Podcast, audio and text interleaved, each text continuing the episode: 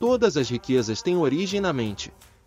A verdadeira riqueza consiste em ideias, não em dinheiro. Dinheiro é apenas um meio material trocado por ideias. Você não deve sair para procurar riqueza. A riqueza está dentro de você. Use sua mente para pensar de maneira construtiva. Pensar de maneira construtiva é ir além dos limites em vez de ter opiniões baratas sobre um assunto específico. As maiores descobertas surgiram de coisas que todo mundo viu, mas só uma pessoa realmente notou. As maiores fortunas foram feitas a partir de oportunidades que muitas pessoas tiveram, mas só uma pessoa aproveitou. Você consegue perceber que a realidade da pobreza existe porque o medo da pobreza é visualizado e, dessa forma, ela ganha vida? Nenhum pensamento sobre limitações deve entrar em sua mente. As sementes da prosperidade e do sucesso precisam ser nutridas com desejo intenso.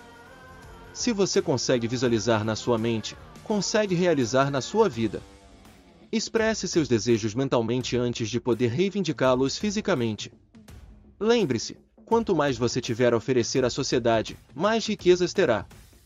Você não é limitado pelas condições em que nasceu, Pode usar seus pensamentos para refazer seu mundo. Pode fazer seus pensamentos se tornarem realidade e pode tornar seu mundo diferente mudando seus pensamentos. Você se considera educado financeiramente? Educação financeira vai muito além de planilhas e orçamentos financeiros. Ela está muito relacionada ao nosso comportamento em relação ao dinheiro, aos nossos hábitos e à maneira como pensamos e agimos em relação ao dinheiro. O que nos possibilita sermos prósperos financeiramente e termos uma vida financeira equilibrada. Educação financeira são as escolhas que nós fazemos no nosso dia a dia em relação ao dinheiro e que nos trazem um resultado. Essas escolhas impactam todos os aspectos de nossas vidas, e nossos hábitos de consumo fazem parte da nossa educação financeira. O modelo mental de dinheiro da maioria das pessoas é o mesmo: elas recebem, pagam as contas, gastam e, se sobrar, guardam. Acredito que investir bem o dinheiro tem o poder de transformar a vida das pessoas para melhor. E, honestamente, eu acredito nisso porque foi o que aconteceu comigo. E eu penso que nós viveríamos em um mundo melhor se mais pessoas tivessem acesso à educação financeira e pudessem lidar com o dinheiro de forma inteligente. Mude seu modelo mental sobre o dinheiro. Hoje pensamos que precisamos ganhar, pagar as despesas e, se sobrar, investir. O modelo ideal é ganhar, investir e só depois alocar as despesas. Os mitos que impedem você de investir. Qual o significado do dinheiro para você? O que você pensa sobre uma pessoa com muito dinheiro? Quando alguém lhe diz, sou pobre, mas sou honesto, isso soa bem para você. Quem disse que para ser rico tem que ser desonesto? Essas crenças nos bloqueiam de crescer. São crenças limitantes que impedem de prosperar. Cito aqui alguns mitos que as pessoas me falam quando as convido para participarem de meu curso. Não consigo fazer sobrar. Se eu conseguir, vou investir. Se você acredita e afirma que não consegue fazer sobrar, então você não vai conseguir fazer sobrar. O modelo de dinheiro de quem pensa assim é receber, gastar e, se sobrar, guardar. Existe outra forma? Claro que existe. E esse é meu compromisso mudar esse modelo mental para outro modelo de verdadeira prosperidade. Nos próximos capítulos, você verá que tudo começa no pensamento. Investir é para os ricos. Bons investimentos estão se tornando cada vez mais populares. Com as quedas nos preços das corretagens, a bolsa está se tornando atrativa a pequenos investidores. Com menos de 30 reais, você já pode investir na bolsa de valores. Investir é para quem tem tempo. Uma operação de compra e venda não leva dois minutos para ser concretizada. Hoje você encontra bons consultores e mentores que podem auxiliá-lo e abreviar seu tempo na hora de investir. Procure aprender com quem tem conhecimento. Você não precisa estar nem na frente do computador, do seu telefone, você pode fazer uma operação. Eu tive um cliente que, logo que ele começou, fez duas operações. Passados dois dias, ele me ligou e perguntou: você viu aquela operação? Está dando um lucro, então o que eu faço? Eu saio ou eu continuo? Eu respondi: já atingiu aquele parâmetro que você estabeleceu antes de entrar, e ele disse que não. Perguntei se ele queria um bom conselho e prontamente ele respondeu que sim. O conselho que dei foi para ele fechar o computador e ir trabalhar. Ele estabeleceu um parâmetro antes de entrar na operação. Nesse caso, o parâmetro mínimo era 3% para sair a operação. Logo adiante na leitura do livro, você saberá o motivo de muitos clientes adotarem esse padrão mínimo de ganho. Quando você estabelece um indicador, você sabe para onde está indo e também o que está fazendo. Isso ajuda você a se tornar um investidor independente. Quanto maior o risco, maior o ganho. Quem falou isso para você? Quem falou a você que tem que correr grandes riscos para ganhar dinheiro? Quanto maior o risco, maior a queda. Veja, em operações de renda variável, o risco existe, mas eu não estou dizendo que você precisa correr grandes riscos. O risco é algo que foi feito para ser controlado. Eu leio muito sobre as pessoas de sucesso, os grandes investidores. E eu queria estabelecer um parâmetro entre eles. O que eu encontrei em comum entre investidores de vários ramos foi que eles não suportam perder dinheiro. Warren Buffett, por exemplo, não suporta perder dinheiro. Como que pode isso? Riscos controlados. E eu estava lendo uma história em que ele fez cinco investimentos de um milhão de dólares. Em cada investimento, ele poderia ganhar 5 milhões de dólares. O primeiro ele perdeu, o segundo ele perdeu, o terceiro ele perdeu, o quarto ele ganhou e o quinto ele ganhou. Quanto ele investiu? 5. Quanto ele ganhou? Dobrou o valor.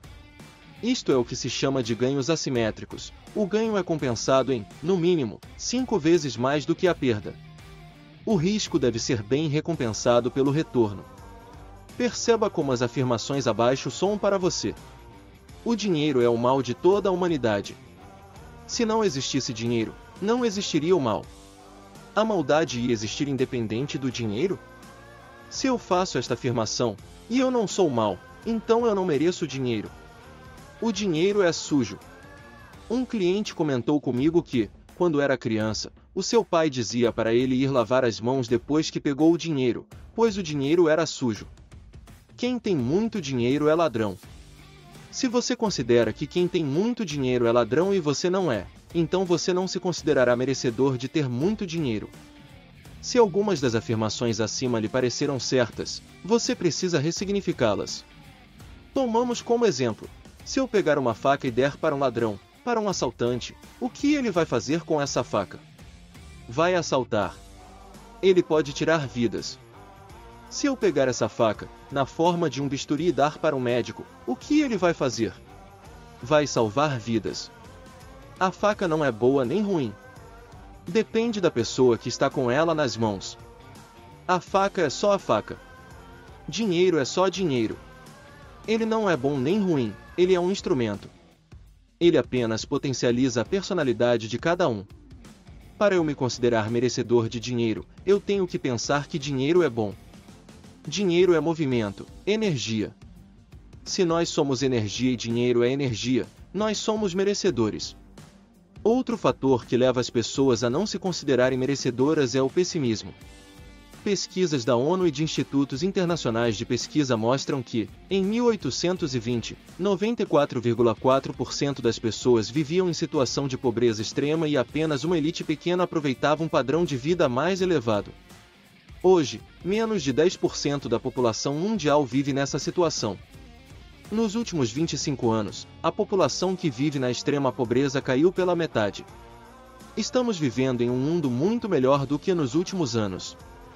Entretanto, a nossa percepção da realidade é diferente, ou seja, parece que está pior.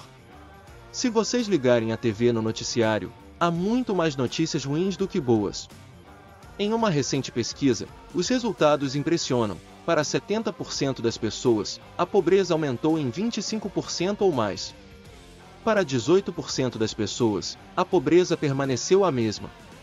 Para 12% das pessoas, a pobreza caiu em 25%, e apenas 1% das pessoas afirmaram corretamente que ela caiu pela metade. Esses dados nos levam a pensar: por que sempre temos a impressão de que o mundo está piorando? E o pessimismo desmotiva as pessoas a investirem. Se você não acredita que há uma perspectiva de um futuro melhor, o que levaria você a guardar dinheiro? As pessoas sofrem muitas interferências que acabam tirando-as de seu verdadeiro foco. Certa vez, uma pessoa que participava de um treinamento meu me perguntou qual era o significado do dinheiro para mim. E eu respondi: o dinheiro é um instrumento que me faz viver bem hoje. E o futuro? indagou ela. Então eu reformulei a resposta para que ela entendesse melhor: o dinheiro é um meio que me proporciona viver bem hoje e sempre. Eu invisto parte do meu dinheiro para que, lá na frente, eu tenha uma vida, no mínimo, igual à vida que eu tenho hoje. Eu vivo o presente e projeto o futuro. Eu tenho uma perspectiva de um futuro melhor, e minha missão é ajudar as pessoas a investirem com responsabilidade e segurança para viverem uma vida cada vez melhor.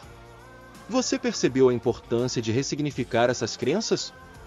Ressignificar o passado fará com que você se torne merecedor, Ressignifique o passado e tenha em mente uma meta financeira. Para que você quer o dinheiro? Por que irá economizar? Qual o motivo? Cada pessoa tem seus objetivos próprios. O que eu vou apresentar para você neste livro é um plano de formação de renda passiva. É chegar a um momento em que o rendimento daquele valor que você economizou pagará suas despesas fixas. Essa é a verdadeira independência, ou seja, trabalhar porque gosta e não só por necessidade. Este plano é como eu fiz para os meus investimentos. É como eu venho ajudando pessoas a terem resultados acima da média. Eu aprendi que, para eu ganhar, eu tenho que ajudar as outras pessoas a ganharem, bem como ajudá-las a resolver problemas e transformar esses problemas em grandes oportunidades. Assim, ajudo as pessoas a ressignificarem seus problemas e a terem confiança para agir. Pergunto a você: de quem depende isso? Somente de você. Depende de quanto você irá se doar para agir e mudar seu estado atual para um estado melhor. Agora que você sabe o que é uma crença limitante e já entendeu a importância do seu significado para o dinheiro, no próximo capítulo, você verá que tudo começa no pensamento.